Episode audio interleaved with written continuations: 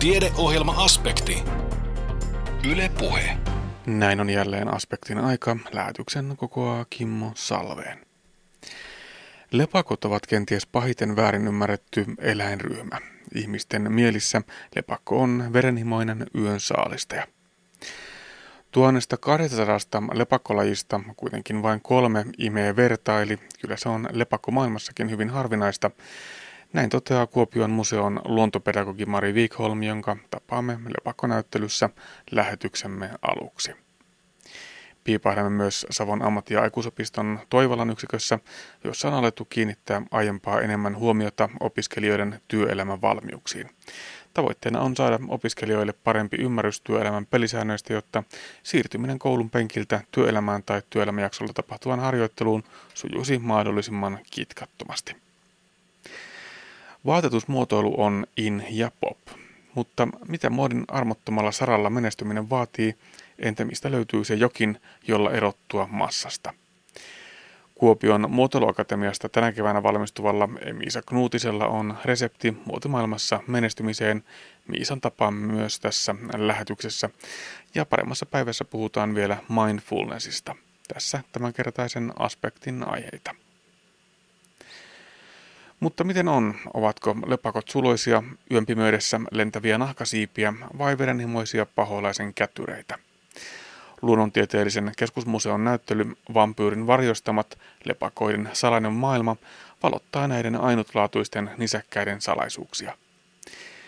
Juuri Kuopion museossa avautuneessa näyttelyssä voi bongata aidon vampyyrilepakon, kotoisan pohjanlepakon tai valkokankaalta tutun Batman-supersankarin. Anne Heikkinen kävi näyttelykierroksella museossa. Oppaana on luontopedagogi Mari Wikholm. Mun mielestä lepakot on hyvin kiehtovia eläimiä. Eli kun ne on tämmöisiä yöllä liikkuvia, lentäviä, salaperäisiä otuksia, niin ne on hyvin, hyvin kiinnostavia. Onko ne ehkä vähän myöskin pelottavia? No en mä itse asiassa itse niitä ole kauheasti pelännyt. Jos sellainen säntää ja lentää niin kuin ihan suoraan, suoraan päin naamaa, niin kyllähän sitä varmaan vähän hätkähtää, mutta, mutta en itse kyllä mitenkään pelkää niitä. Mutta moni meistä muista varmasti pelkää ja siihen tässäkin näyttelyssä hieman kohta päästään tarkemmin käsiksi, mutta katsotaanko ensin sitä, että minkälainen eläin se lepakko oikeasti on. Ää, ei mikään kaunis eläin se kai on ehkä se, mikä ensimmäisenä tulee mieleen. Ei lepakot todellakaan ole välttämättä mitään kovin kauniita otuksia, että meillä on tuolla esimerkiksi hevosenkenka yökön suurennettu pää, jossa näkyy kyllä aika erikoisia rakenteita siitä sen nenästä ja korvista. Eli tota, mitä, mitä lepakko käyttää sitten kaikuluotauksessa apuna. Eli ei ne välttämättä näytä kauniilta, mutta ne on hyvin tarkoituksenmukaisia. Ja lepakko on ylipäätään hyvin poikkeuksellinen nisäkäs. Taitaa olla ainoa laatua. Lepakot on ainoita lentäviä nisäkkäitä ja niiden lentotaito ja monien lepakoiden käyttämä tämä kaikuluotauskyky, mitä ne käyttää saalistamisen apuvälineenä, niin ne on kyllä varsin ainutlaatuisia nisäkäsmaailmassa. Ja se, mikä lepakossa on myös tosi erikoista, on se, että niin kuin täällä sanotaankin, että lepakot näkevät korvillaan. Eli se kaikuluotaus on se, jonka, jonka tuota, moni tietää, vaikka lepakoista mitään muuta tietäisikään. Joo, eli nämä pienlepakot, jotka on suurin osa näistä pienlepakoista on, on hyönteisten syöjiä, niin käyttää tätä kaikuluotausta todella ihan joka yö metsästämisen apuvälineenä. Niin, nimenomaan se on sitä metsästämistä. Onko se myös sitä liikkumista, ettei törmää mihinkään tai vai onko se vain sitä, että se saalis löytyy helpommin? Kyllä se on molempia. Eli lepakko käyttää sitä suunnistamisessa ja sitten tosiaan hyönteisten paikantamisessa. Et sitä testattiin joskus vähän yli sata vuotta sitten sillä lailla, että otettiin lepakoita kiinni ja laitettiin niille silmälaput ja päästettiin lentämään tämmöiseen autioon huoneeseen ja tota, huomattiin, että se silmien peittäminen ei millään tavalla vaikuttanut lepakoiden kykyyn lentää. Mutta anna olla, kun korvat peitettiin, niin sitten ne rupesi törmäilemään. Lepakkoa harvoin näkee, mutta ehkä useammin sen kuulee. Sinä siristät nyt silmiäsi, että kyllä sitä ilmeisesti näkeekin, mutta, mutta ainakin siis kuulee, jos istuu vaikkapa terassilla otollisella paikalla iltahämärässä, niin kuulee semmoista ohisuihkivaa lentoääntä ja sitten sellaista pientä vikinää. Eli lepakko myös pitää ääntä. Lepakoiden äänistä osa on tosiaan sellaisia, mitä me ihmiset ei voida kuulla. Eli just nämä kaikuluotaus, saalistusäänet, useimmat niistä on niin korkeita, että ihmiskorva ei sitä kuule, mikä on toisaalta ihan hyvä, koska osa niistä voi olla hyvin voimakkaita, 140 desibelin ääniä. Eli jos me kuultaisiin, niin se sitten kyllä sattuisi korviin. Mutta tätä matalampaa vikinää, eli niiden tämmöistä keskinäistä kommunikointia, niin sitä pystyy kyllä ihminenkin kuulemaan, vaikka tosiaan siellä saunan terassilla. Mutta olenko väärässä siinä, että lepakoita harvoin näkee? No itse asiassa mun mielestä niitä näkee aika usein ja ihan, ihan siis täällä Kuopiossakin, että jos, jos on iltalenkillä vaikka koiran kanssa ja hämärissä kesäiltana, niin kyllä niitä itse asiassa näkee varsin usein saalistamassa. Hmm. Ja ainakin kannattaa ehkä hankkiutua sellaisille seuduille, joissa sen voi tavata. Tässä on aika hurjan näköinen otus. Tämä on tosiaan se äsken mainittu hevosenkenkä yökkö, jonka, jonka pään suurennus näkyy sitten tässä näyttelyssä. Ja siinä on todella tämmöisiä kummallisia ulokkeita siinä sen nenässä, eli se huutaa nenänsä kautta. Ääni muodostuu äänihuulissa kyllä niin kuin meillä ihmisilläkin, mutta ääni tulee ulos nenän kautta ja, ja tota, sillä tavalla se käyttää sitä siihen paikantamiseen. No minkälaisia lepakoita meillä täällä Suomessa asustaa? Suomessa on vakituisesti asuu ja elää viisi erilaista lepakkolajia. Et yhteensä täällä on havaittu kymmenisen, eli tämmöisiä satunnaisvierailijoita on sitten muutamia muitakin, mutta tota, lepakkotutkijan tai harrastajan kannalta Suomi on tosiaan varsin tämmöinen niukkalajinen maa. Että kun koko maailmassa lepakkolajeja on noin 1200, niin meillä Suomessa päästään näkemään vain ihan hyvin, hyvin harvoja niistä. Ja onko ne niin samankaltaisia, että maalikon on aika hankala erottaa niitä toisista? Näistä lajeista semmoinen kuin korvayökkö on itse asiassa maalikonkin silmiin aika herkästi hyvin erottuva suurista korvistaan.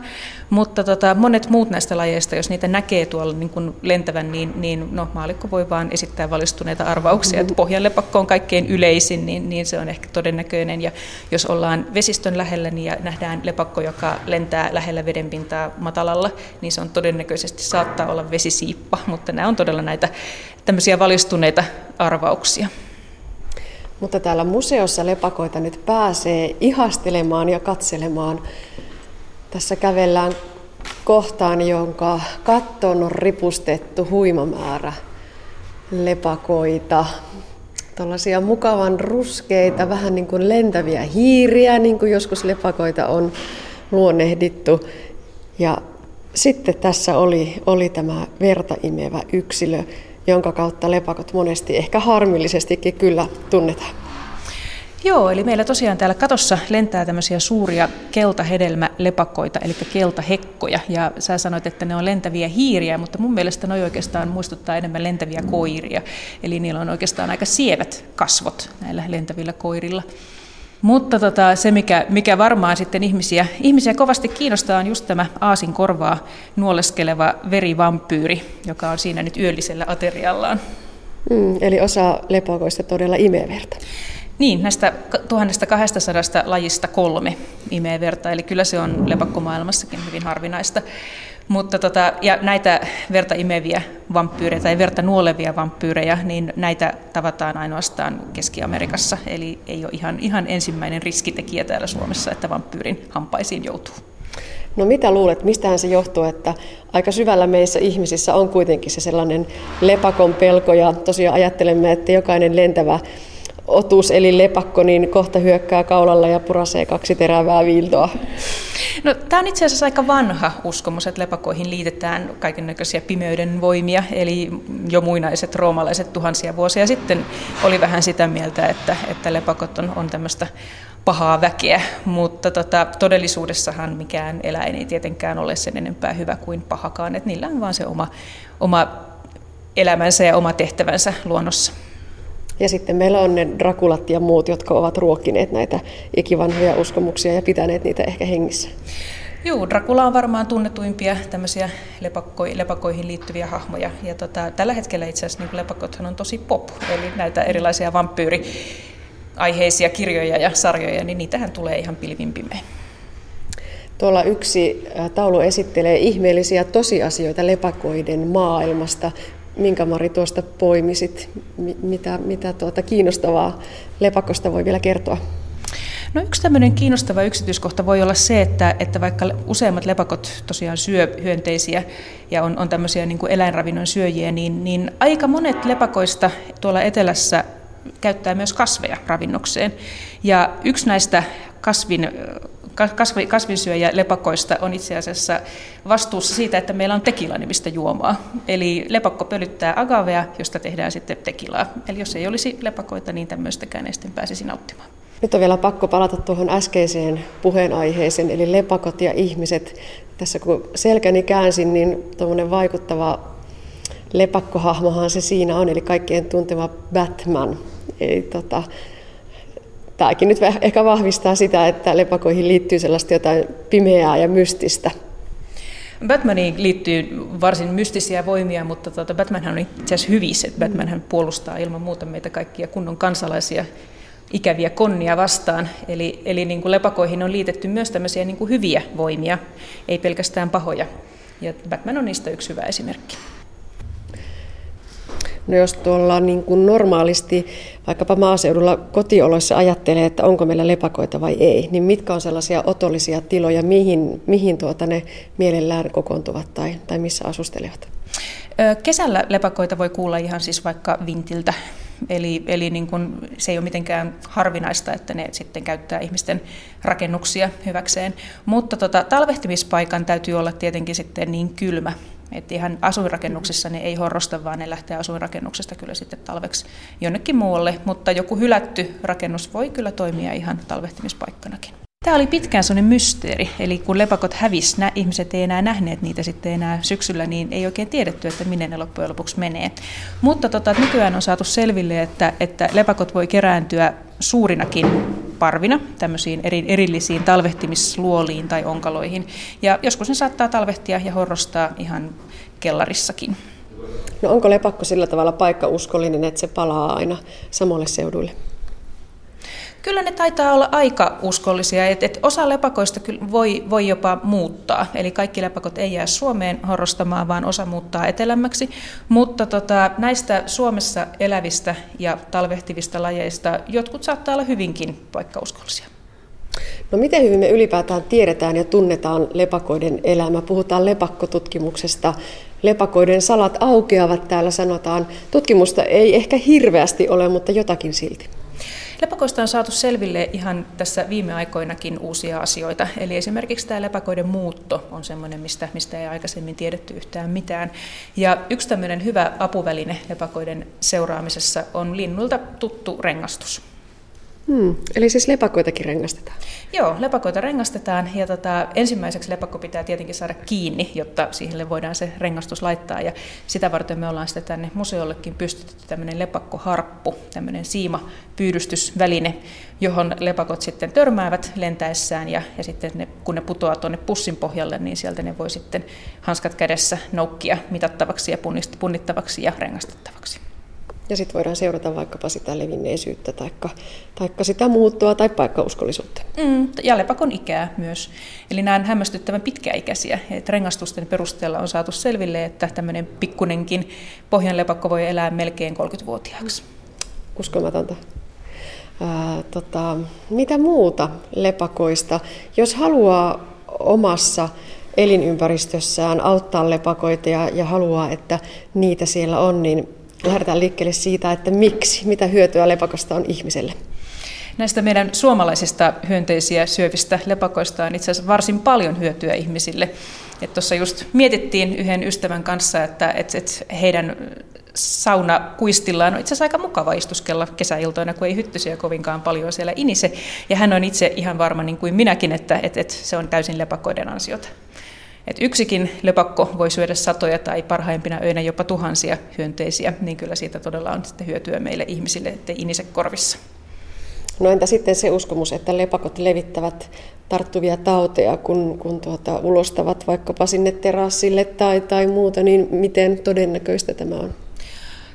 Se on itse asiassa varsin epätodennäköistä. Eli monikin on kuullut tämän, tämän että lepakot levittää rabiesta, mutta tuota, täällä Suomessa sen, riskin, se riski on kyllä hyvin pieni. Eli se sitten saattaa vaan ja korkeintaan jotakuta aloittelevaa lepakkotutkija, joka ei muista pistää hanskoja käteen, kun poimii lepakon käteensä siitä lepakkoharpusta. Eli, eli siinä mielessä meidän tavallisten muiden ihmisten riski saada rabies lepakon kautta on äärettömän pieni. Tänne museonkin on rakennettu tuota, lepakkopönttö. Ja samanmoisen voisi varmaan sinne omaankin pihaan tehdä, jos haluaa, että lepakoita sinne tulee asustamaan. Ää, miten taiteellinen tai miten rakenteellinen viritelmä se on, että lepakko sinne osaa muuttaa? Asuinpaikan suhteen lepakot ei ole mitenkään erityisen nirsoja, eli vaikka ei kovin kummonen nikkaroja olisikaan, niin kyllä tuommoisen muutamasta laudasta kokoon kyhätyn pöntön saa, saa aikaiseksi. Eli niin kuin tässä meillä esitellään yksi malli lepakon pöntöstä, mutta, mutta niitä on toki monen, monenlaisia muitakin. Ja, ja tota, jos pihalla on esimerkiksi vanhoja puita, joissa on koloja, niin, niin kolopuut on myös lepakoille erittäin hyviä elinpaikkoja ja asuinpaikkoja.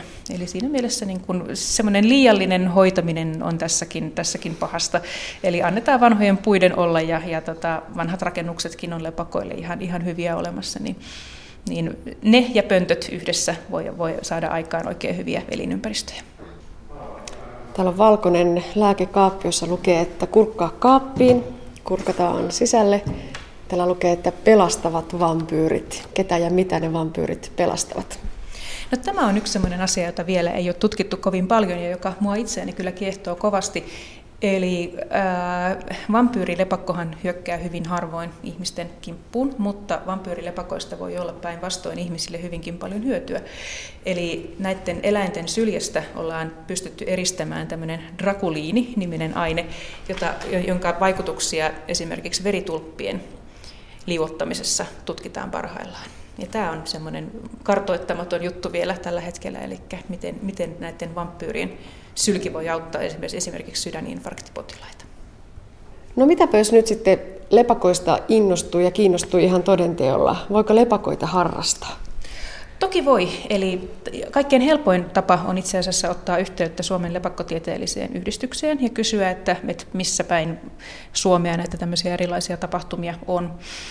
Eli näitä ihan siis tämmöisiä näköhavaintojahan voi, voi kerätä itsekin, mutta, mutta sit jos haluaa ihan oikeasti tietää, että mikä laji liikkuu, niin, niin sitten kyllä niin kuin se vaatii avukseen lepakkodetektoria, joka on tämmöinen laite, joka muuntaa nämä kaikuluotausäänet ihmiskorviin kuultaviksi ääniksi. Ja sitten myös tällä museolla voi lepakoihin perehtyä paitsi tämän näyttelyn kautta, niin paljon muutenkin. Me ollaan järjestämässä useitakin oheistapahtumia tässä tämän kevään aikana. Eli tässä maaliskuussa Minna Kantin päivänä itse asiassa niin, niin tulee Helsingistä ja Varkaudesta kaksi lepakkotutkijaa tulevat museoon vastaamaan ihmisten kysymyksiin. Ja he pitävät myös sitten ihan luennon uutta tietoa ja vanhoja uskomuksia lepakoista. Ja tälle luennolle on vapaa pääsy.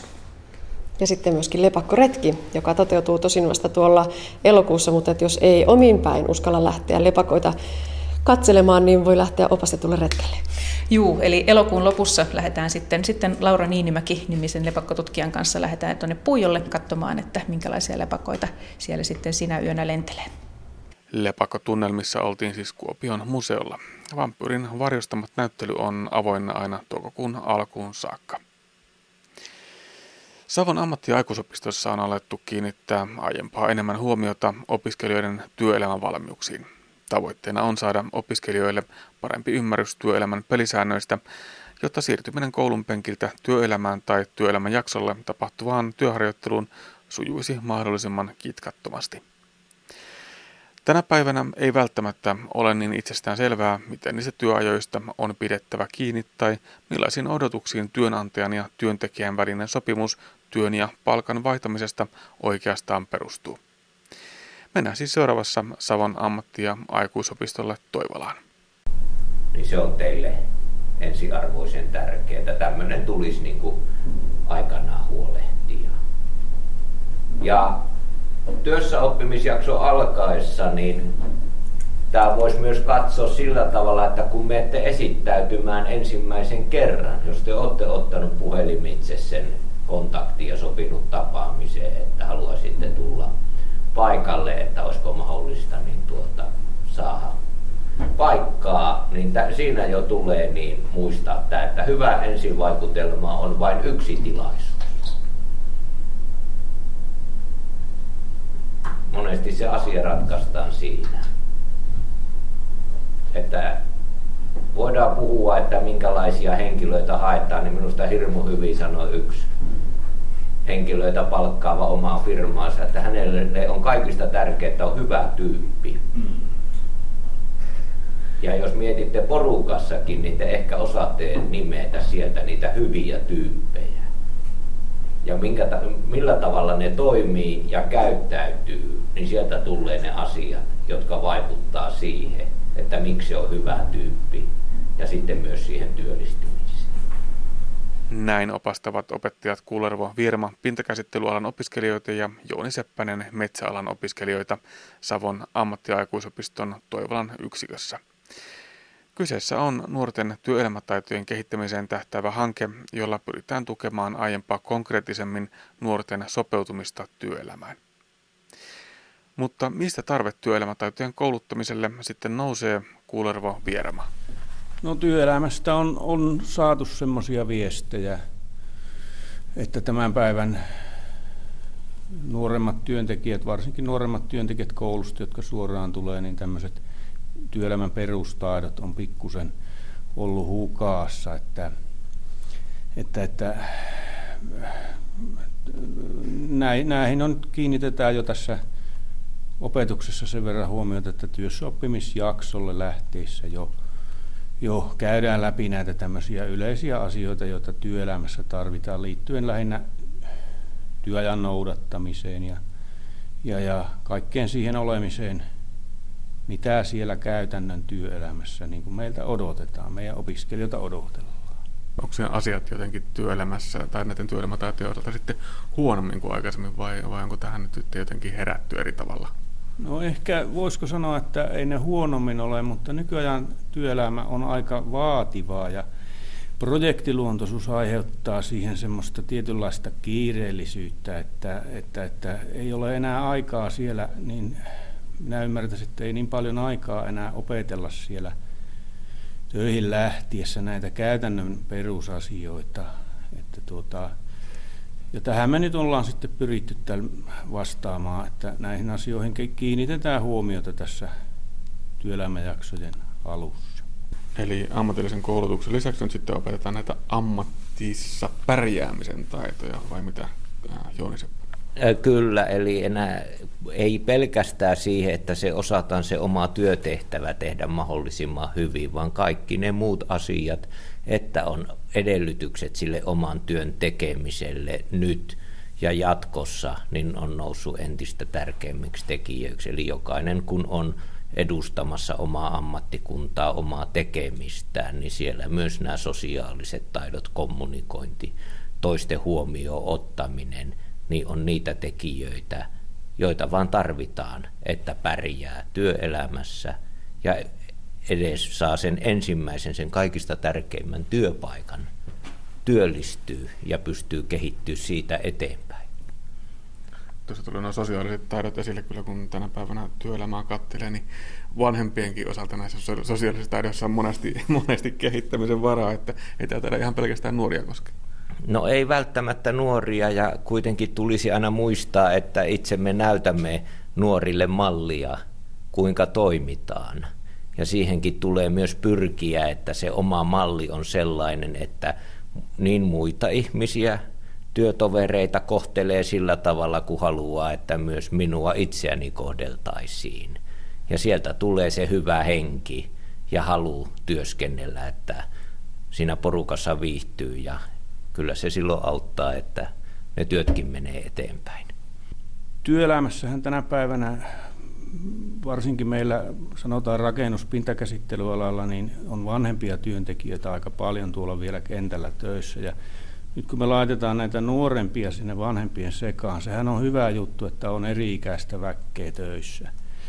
Ja, ja op, siellä tavallaan oppii toinen toiseltaan.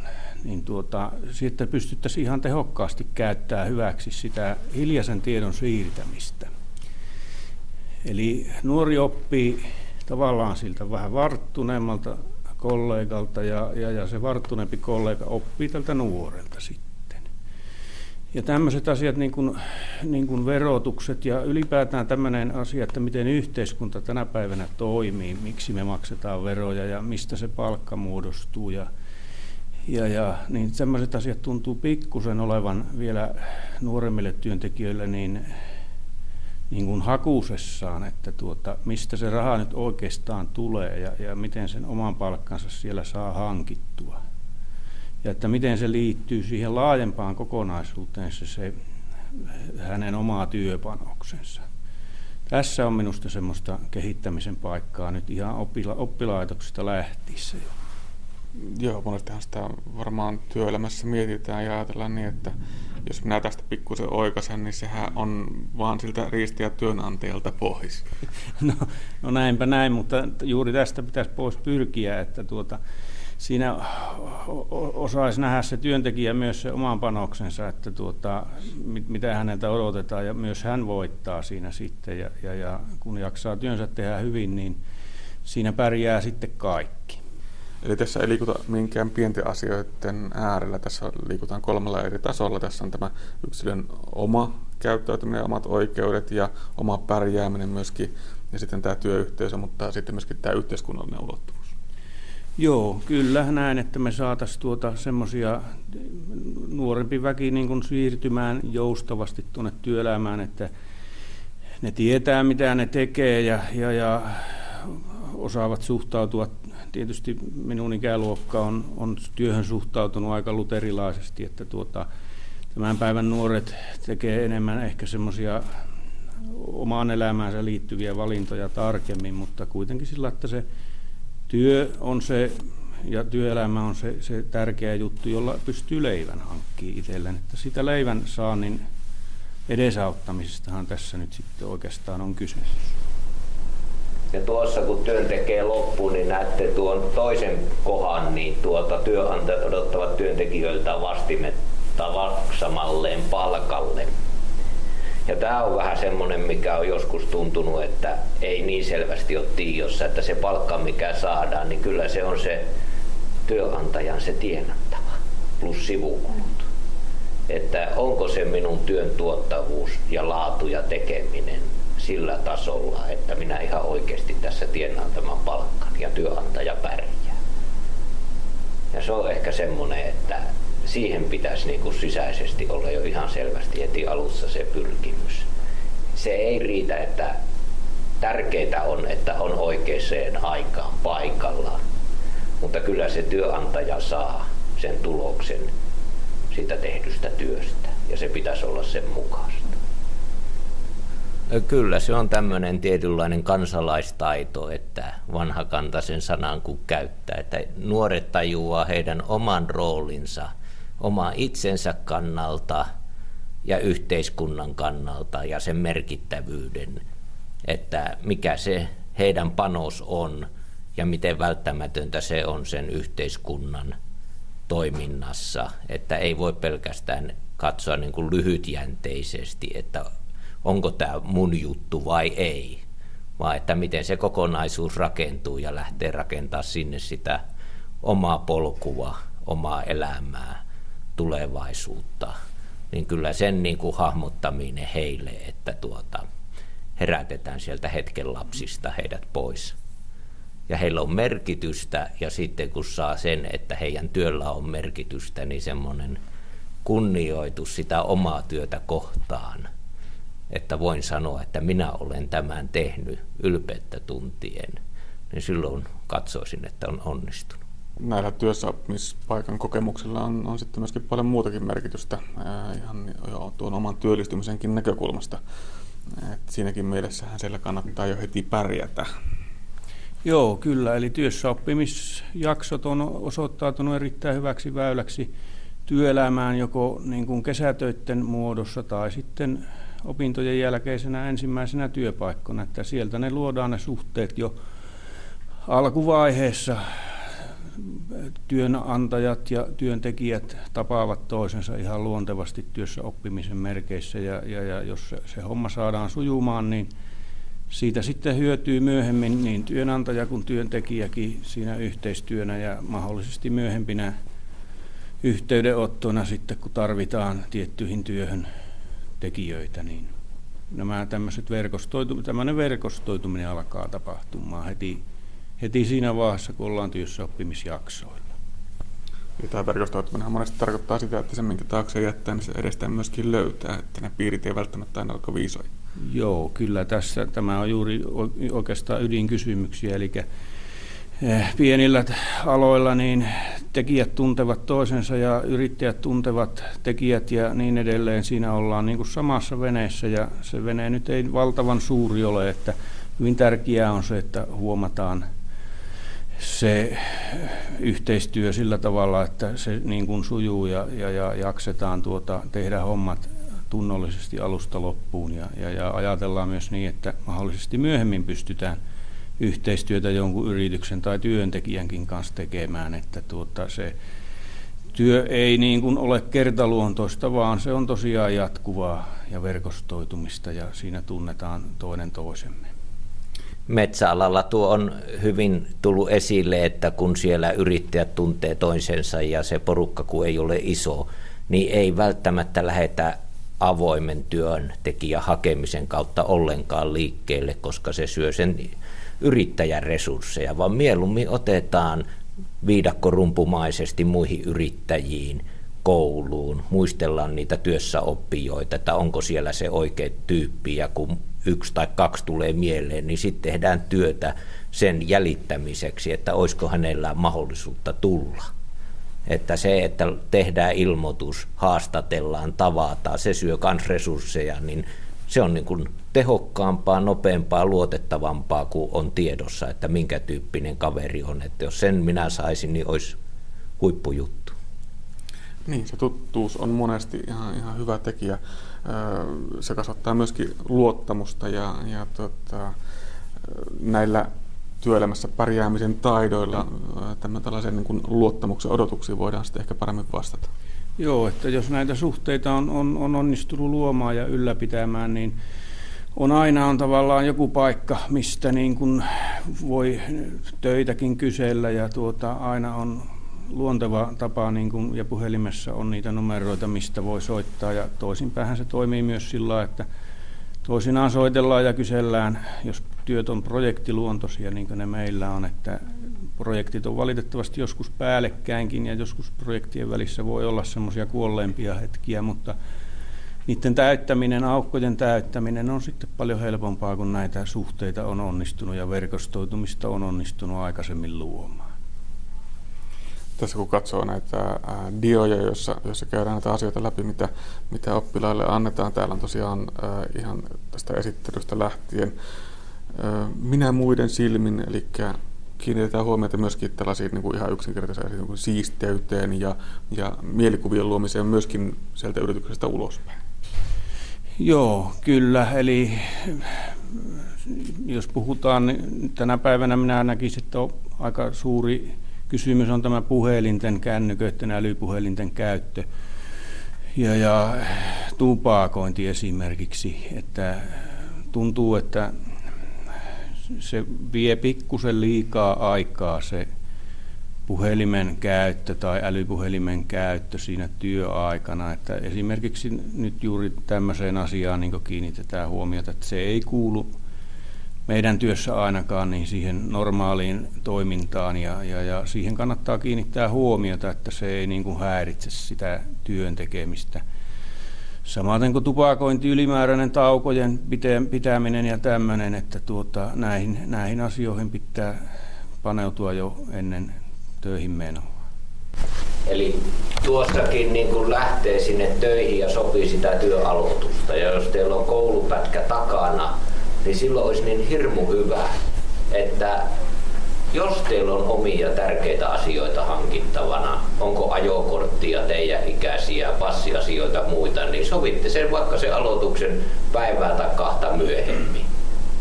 Että teillä on kaikki asiat kunnossa ja teillä on edellytykset sit siihen normaalin työajan puitteissa sille työn tekemiseen.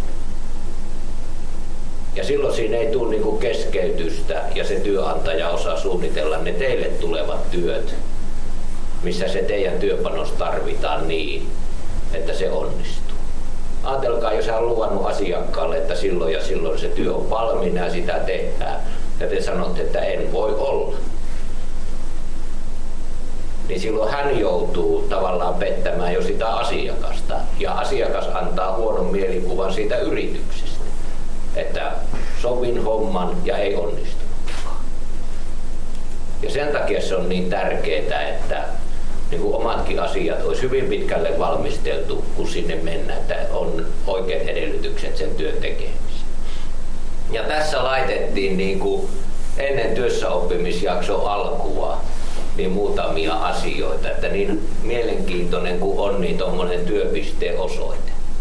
Eli missä teilläkin voi olla se yrityksen pääpaikka, toimisto, niin ei se välttämättä metsäalalla, niin se ei ole koskaan se toimisto, missä tehdään ne työt.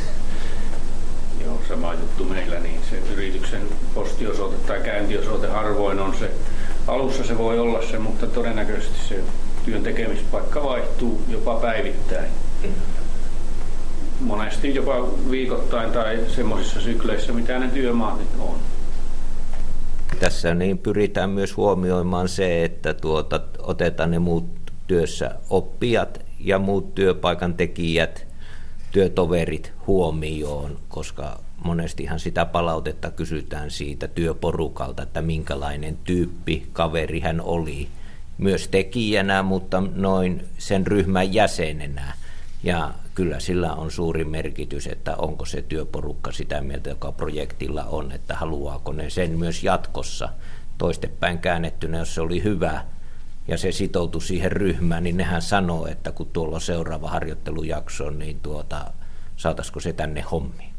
Tämä on nyt vasta valmistumassa meillä, ihan lopullisesti valmistumassa, ja tämä on nyt julkistettu, tämä meidän, meidän työmme, ja tuota, ihan konkreettisesti se otetaan käyttöön nyt tänä keväänä maaliskuun puolenvälin tienoilla, kun ryhmät lähtevät työssä oppimisjaksoille, niin silloin tätä aletaan testaamaan ihan käytännössä tämän toimivuutta, ja tuota, siihen mahdollisesti tehdään jotain pieniä parannuksia sitten vielä, ja toivotaan, että tästä niin kuin tuota olisi apua varsinkin näille työelämään ja työssä oppimisjaksoille lähteville nuorimmille työntekijöille, kun myös sitten, että vastattaisiin tuohon työelämän huutoon sillä lailla, että tuota, me ainakin on, ollaan omalta osalta yritetty tässä niin kuin sitä kynnystä madaltaa siellä työelämässä suhteessa näihin yrityksessä jo toimiviin ihmisiin ja alalle tuleviin nuoriin – joissa nyt varmastikin on haastetta sitten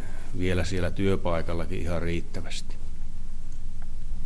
Ja sitten jatkossa meillä nyt ollaan jo luotu mallia, että nyt kuka toimiikaan työelämässä ohjaajana, että sieltä saataisiin palautetta myös työelämätaitoihin. Eli tähän mennessä se palaute on keskittynyt hyvin pitkälle niihin ammattitaitoihin, mutta tämä työelämä palaute, kuinka on toiminut ja mitä me voitaisiin omassa koulutuksessa ottaa esille ja kehittää, niin siitä toivotaan myös jatkossa palautetta, koska se on myös yksi edellytys siellä toimimiselle.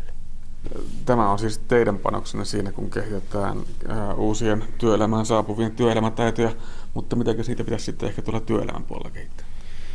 Eli tässä nyt toivotaan sitten myös tältä työelämän heittäisin palloa työelämän puolelle sillä tavalla, että myös siellä olisi enemmän semmoista avarakatseisuutta ja, ja, ja valmiutta ottaa vastaan näitä tämän päivän ammattiopistosta valmistuvia nuoria uusia työntekijöitä. He, he ovat vähän erilaisia kuin mitä ne on ollut vuosikymmeniä sitten, että tämän päivän maailma on vähän erilainen ja, ja, ja valmistuneet opiskelijat, valmistuneet työntekijät ovat luonteeltaan, asenteiltaan ihan erilaisia kuin kymmeniä vuosia sitten. Että toivoisin semmoista tietynlaista malttia sinne työelämän toimijoille, että jaksettaisiin olla kärsivällisiä ja nostattaa rauhallisesti sieltä sitten niitä kunnon hyviä työntekijöitä esiin. Että tuota, siinä ei ehkä hätäilemällä pääse eteenpäin, että kärsivällisyyttä se varmaan vaatii. Näin siis opettajat Kullervo Vierma ja Jouni Seppänen, jotka pyrkivät lisäämään nuorten ammattiin opiskelevien valmiuksia siirtyä työelämään. Se ei riitä, että osaa työnsä, pitää myös ymmärtää, mistä työssä, työyhteisössä ja laajemmin yhteiskunnassa on oikeastaan kyse. Kuopion muotoiluakatemiasta tänä keväänä valmistuvalla Emisa Knuutisella on resepti muotimaailmassa menestymiseen. Pitää olla hyvä idea, mitä pystyy myymään – ja myös seisomaan itse sen takana. Pitää erottua joukosta, sillä alalla on paljon tekijöitä ja itsellä pitää olla sitä jotain, joka jää ihmisten mieleen. Nuori vaatetusmuotoilija on jo opiskeluaikoinaan ehtinyt lanseeraamaan oman brändinsä, joka kantaa nimeä Emisa F Design. Ensimmäinen oma mallisto New Generation näki päivän valon Helsingissä viime marraskuussa. Nyt sukellamme siis muotimaailmaan. Anne Heikkinen tapasi Emisa Knutisen. No toisaalta jos mietti, että onko tämä mun ala, ja sitten niin kuin pari vuoden sisällä se alkoi sitten tuntumaan entistä enemmän omalle jutulle, ja, ja oikeastaan niin kuin, no vuoden sisällä se on sitten muotoutunut, että tätä haluaa tehdä, ja sitten on tehnyt kaikkensa se eteen, että pääsee pitkälle. Tämä ala on kovin muodikas ja jos katsoo televisiota, niin harva se päivä tulee jotakin muotiin ja vaatetukseen, suunnitteluun liittyviä ohjelmia esimerkiksi. Niin ajatteletko, että ne mielikuvat ja ajatukset tästä alasta ovat ihan oikeita?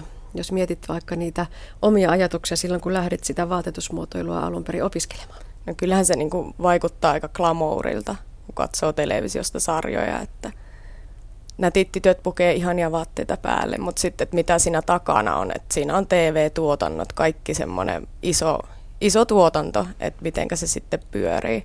Että se ei ole aina vaan ihan semmoista ruusulla tanssimista. Ja sitten kun katsoo naisten lehtiä, niin siellä on kovien suunnittelijoiden nimiä esillä, kuka pukeutuu kenenkäkin luomuksiin, mutta siinäkin jää se taustalla oleva työ monesti ihan ihan varjoon, että mitä kaikkea on tehty, jotta se valmis luomus on siinä punaisella matolla? Varmaan se just lähtee sieltä ideasta, suunnittelijan päästä ja sitten se menee tuotantoon ja mitä sen jälkeen sitten, niin sovituksia ja esimerkiksi, että jos on kuvaukset niin, että malli pitää löytyä, se mallin pitää olla täydellinen siihen vaatteelle ja sitten vallavalle. Niin, lähdetään vielä hieman taaksepäin. Miten itse päädyit opiskelemaan nimenomaan vaatetusmuotoilua? No se oikeastaan lähti siitä, että mä seurasin mun siskoani Emiliaa tuonne kouluun muotetusmuotoilun puolelle, mutta sitä ennen just oli haaveena pienenä ratsupoliisi ja, ja näyttelijä ja tanssia ala, mutta sitten se vaan vei mennessään ja, ja tässä sitä vielä ollaan. Niin ja ollaan siinä, että olet jo lanseerannut oman brändisi, Emisa F Design, ja oma mallistokin on tullut, joka Kyllä. on jo muotinäytöksen avulla esitelty Helsingissä viime syksynä ihan loppuvuodesta, mutta edelleen olet opiskelijan kirjoilla tuolla muotoiluakatemiassa. Kuinka epätyypillinen tarina se on, että vielä näin opiskelijana on jo oma brändi, oma mallisto? No se nyt varmaan on vähän ei niin yleistä, että et itsellä oli silleen, että miten mä päädyin sitten tekemään tämän vähän isommin tai omaa juttua, että mietti sitä just niinku oikeastaan opinnäytetyön kannalta, että mä en halua tehdä niinku ihan normaalia juttua, että et sitten tuli, syntyi idea, että mä teen muotinäytöksen, järjestän hyvät muotikekkerit ja sitten ja sitten tota, niin linkitän sen opinnäytetyöksi, mikä sitten mulla on brändin lanseeraaminen muotinäytöksen avulla. Et mä tein vähän tämmöisen suuruuden hullun ajatuksen ja toteutin sen. Niin, riittääkö tällä alalla se, että on hyviä toimivia muodikkaita vaatteita, vaan pitää osata se kaikki siihen ympärille ja tosiaan itsekin puhut siitä brändäyksestä. Mm. Se on, taitaa olla aika olennaista. On, että et pitää olla semmoinen hyvä idea, mitä pystyy myymään ja niin kuin seisomaan sen takana. Ja pitää erottautua joukosta, että on paljon tekijöitä, mutta sitten, että pitää olla myös sitä, mikä jää mieleen. No onko niille kotimaisille suomalaisille tekijöille ja suunnittelijoille jalansijaa, kun tuntuu siltä, että kaikki vaatteet tuodaan tuolta kaukomaista ja myydään halpa, halppisketjuissa? No periaatteessa että suomalaisessa muodissa että pitäisi vaan tehdä enempi yhteistyötä ja sitten nyt on oikeastaan muoti alkaa keskittymään tosi paljon internettiin ja sosiaalisen mediaan, että pitäisi niinku myös siirtyä sinne kaupoista. Että sitten just kaikki tämmöiset suurimmat ketjut on netissä. Sä pystyt tilaamaan netistä vaatteita ja et siihen pitäisi sitten myös suomalaisten suunnittelijoiden myös vähän siirtyä tähän tulevaisuutta kohti. No voiko keskittyä tekemään vaan niitä punaisten mattojen, salamavalojen välkkeeseen tehtyjä iltapukuluomuksia vai sitten sitä arki teepaitaa, farkkua, neuletta, jota me oikeasti ostetaan? No se, se riippuu suunnittelijasta, mutta kyllähän se, niinku, kyllähän se leipätyö tulee sillä, että tekee normaalia vaatteita. Ja sitten on esimerkiksi tilaustöitä, jotka on yber yber glamuuria ja, ja käytetään sitten noilla punaisilla matoilla ja linnanjuhlissa. Ja. No mistä vaikkapa oman mallistosi vaatteita, niin, niin miten niitä saa myyntiin? Miten niitä saa vaikka sinne suurille ketjuille tai pieniin putikkeihin Mannerheimin tielle, jotta asiakkaat ne löytävät? No se pitää sitten ihan sopia näiden liikkeen omistajien kanssa. Ja no itsellä on sitten tulevaisuudessa nyt suunnitteilla tota, verkkokauppa, missä myydään ready to wear vaatteita, mitä on myös tästä mun näytöksessä olleita New Generation-malliston vaatteita siellä. Niin, kerro tästä omasta mallistostasi. Minkälainen tyyli, miten mallista syntyi? Mä aloin suunnittelemaan mun omaa mallistoa joulukuussa 2012. Et mä olin kuuntelemaan Jorma Uotisen luentoa, missä hän sanoi, että pitää uskoa unelmiin. Ja sitten mä siinä peukaloita pyörittelin ja mietin, että mitä, mitä mä haluan itse tehdä. Ja sitten tuli niin kuin, että mä haluan tehdä mallistoja ja niin kuin iso, ison näytöksen se ympärille. Ja sitten sit meni ehkä puoli vuotta, että suunnittelin itse mallistoa. Ja sitten mä pyysin aika ajoin siihen mukaan mun korusuunnittelijan Eija Ojan taustan. Että mun ja Eijan – ja yhteinen tie alkoi sitten tuolta muoto, vaatetusmuotoilun puolelta, josta ei ja sitten vaihtoi tuonne korumuotoilun puolelle, että sit meillä oli niinku tiedossa toistemme tyylit, että sitten näytöksessä pystyttiin hyvin komppaamaan toistemme tyylejä, että, että se on vähän semmoista vanha ajan glamouria ja näin. Vähän ehkä myöskin semmoista vintakehenkistä vaatetta, jos katsoo mitä itselläsi niin. nyt on päällä. Onko tämä omasta mallista? On kyllä. Mistä ne syntyy ne ideat ja ajatukset, kun lähdet suunnittelemaan, niin, niin tota, selailetko ulkomaisia muotilehtejä, blogeja vai katsotko kadulla ohikulkevia ihmisiä vai, vai mistä se lähtee? No aika paljon mä katson elokuvia ja televisiosarjoja ja luen historiallisia kirjoja, mistä voi sitten tulla näkyä tämmöinen vanha ajan tyyli. Ja no ihan normaaleja ihmisiä kaduilla katsoa. Muotilehtiä tietenkin lukea ja sitten nyt varsinkin blogit. Itse aloin myös kirjoittaa muotiblogia. Fashion Creator, niin tein tonne Lily-blogimaailmaan. Et siellä sitten voi käydä katsoa suunnittelijan työtä ja arkea. Ää, täytyykö vaatetussuunnittelijan, vaatetusmuotoilijan osata itse myös omella? Kyllä. Et onhan se niinku et pitää ymmärtää se rakenne, mikä siinä vaatteessa on. Et voithan sä sitten myöhemmin niin kuin delegoida sun, äh, ompelutyöt muille, mutta sitten että onhan se hyvä tietää, että miten vaate toimii ja, ja mikä ei. Ja sitten pitää tietää materiaaleista, ja mikä i- kutistuu, miten niin, kutistuu. Ihmisvartaloista, tyypeistä, kaikki. No mistä tuota, jos mietitään vielä niinkin pitkälle, että sitten sulla on se ajatus ja malli ja kaava ja havainnekuvat, niin sitten täytyy lähteä hankkimaan materiaalia, etsiä se ihminen, joka sen toteuttaa. Eli tosi monenlaista osaamista tarvitaan. Joo, et, et sille on ollut itselleen rikkaus se, että on pystynyt tekemään tätä alaa monelta eri kantilta, että on sitten niin kuin osaamista ja älyä siihen, että – että mitä tarvitaan ja vaaditaan. No mitä ajattelet suomalaisesta muodista? Tehdäänkö meillä muutakin kuin Marimekon raitapaitoja tai Mert Otsamon hienoja iltapukuja? No tällä hetkellä on aika ollut ristiriitaisia tunteita suomalaisesta muodista, just, että kun on ollut plakiointikohuja ja nyt varsinkin oli tämä palo, niin melkein konkurssiin ajautuminen, että, että silleen on miettinyt, että pitäisi tehdä aika paljon yhteistyötä. Et Suomi on kumminkin niin pieni maa, että suunnittelijoiden pitäisi tukea toisiaan. Et sitten varsinkin nuoremmilla suunnittelijoilla olisi sitten rohkeutta siirtyä alalle ja ei pelätä niitä riskejä. Ja sit, no omassa työssä se ei sitten ole ihan sitä raitapaitaa, että se menee enempi sitten tämmöiseen just juhlapukeutumiseen ja bisnestyyliin, että se voi olla vähän uutta tällä suomalaisella saralla. No riittääkö se, että tähtäimessä ovat ne kotimaan markkinat? Meillä on tosi pieni porukka. Et on mä niinku just omaa tulevaisuutta aina tähdännyt korkealle, että kunhan saisi Suomessa hyvää jalansia muodin saralla, niin siitä vaan sitten rohkeasti ulkomaille ja ulkomaan muotinäytöksiin. No mitä luulet, mitä suomalaista nuorista suunnittelijoista maailmalla ajatellaan? Meillä on Paula Suhonen, joka on ehkä tehnyt sitä uraa uurtavaa työtä ja aukonut latuja maailmalle.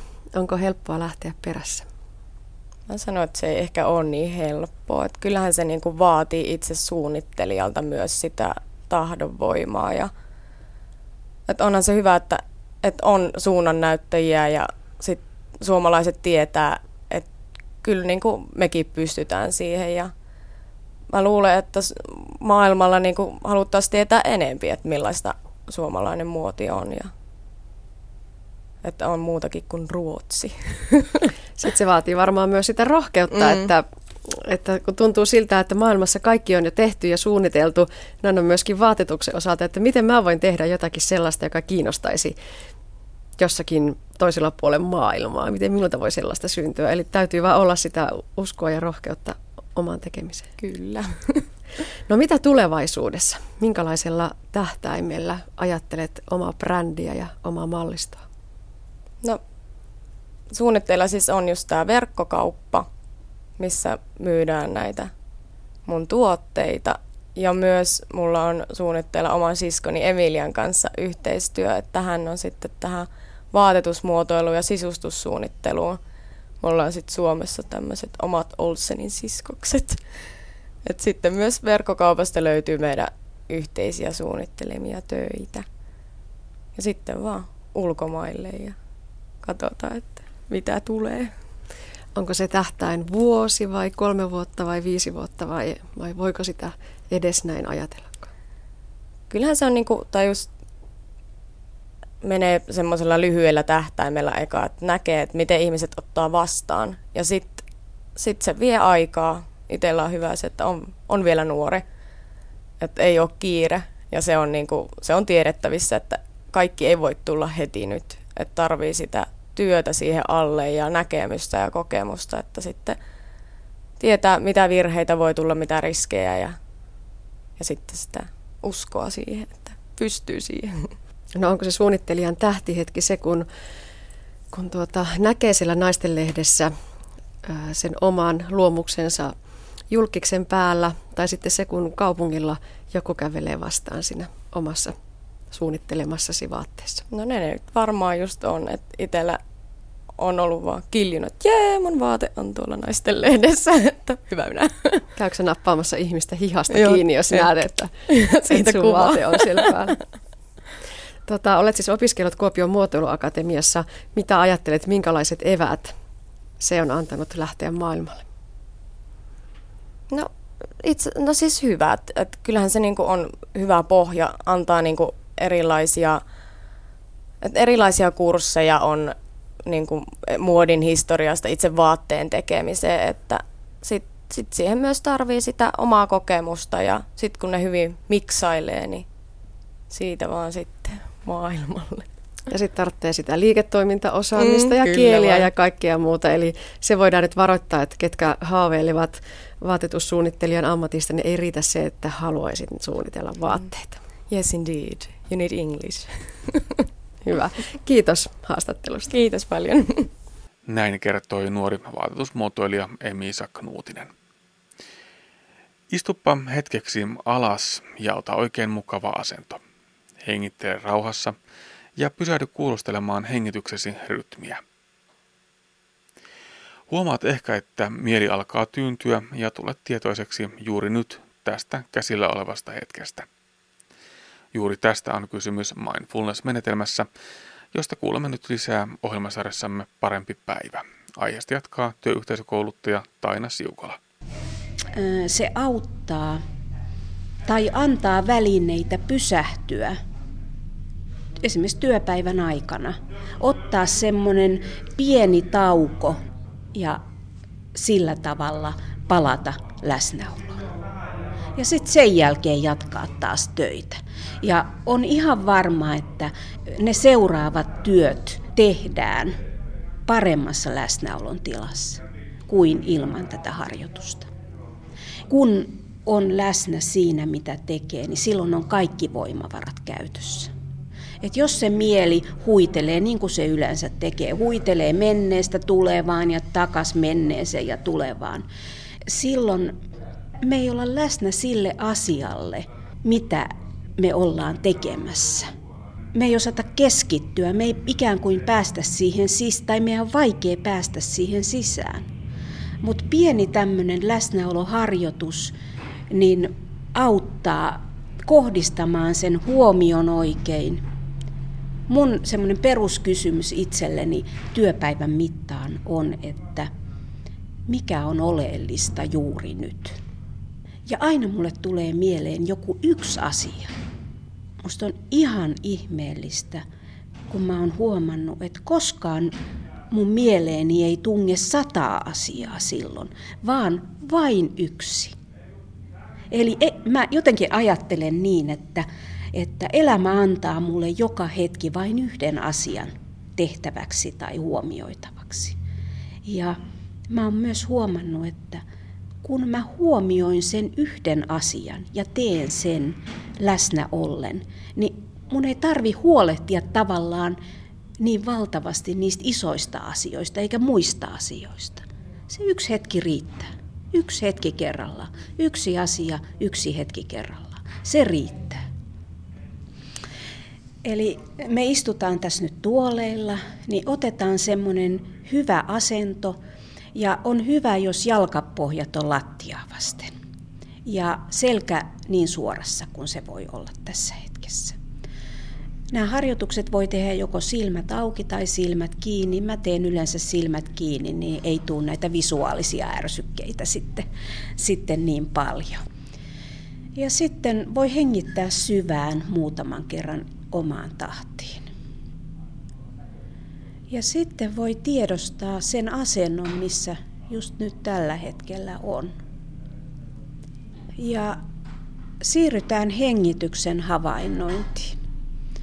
Ja voit ehkä huomata, kuinka hengitys löytää pikkuhiljaa ja vähitellen oman luontaisen rytminsä.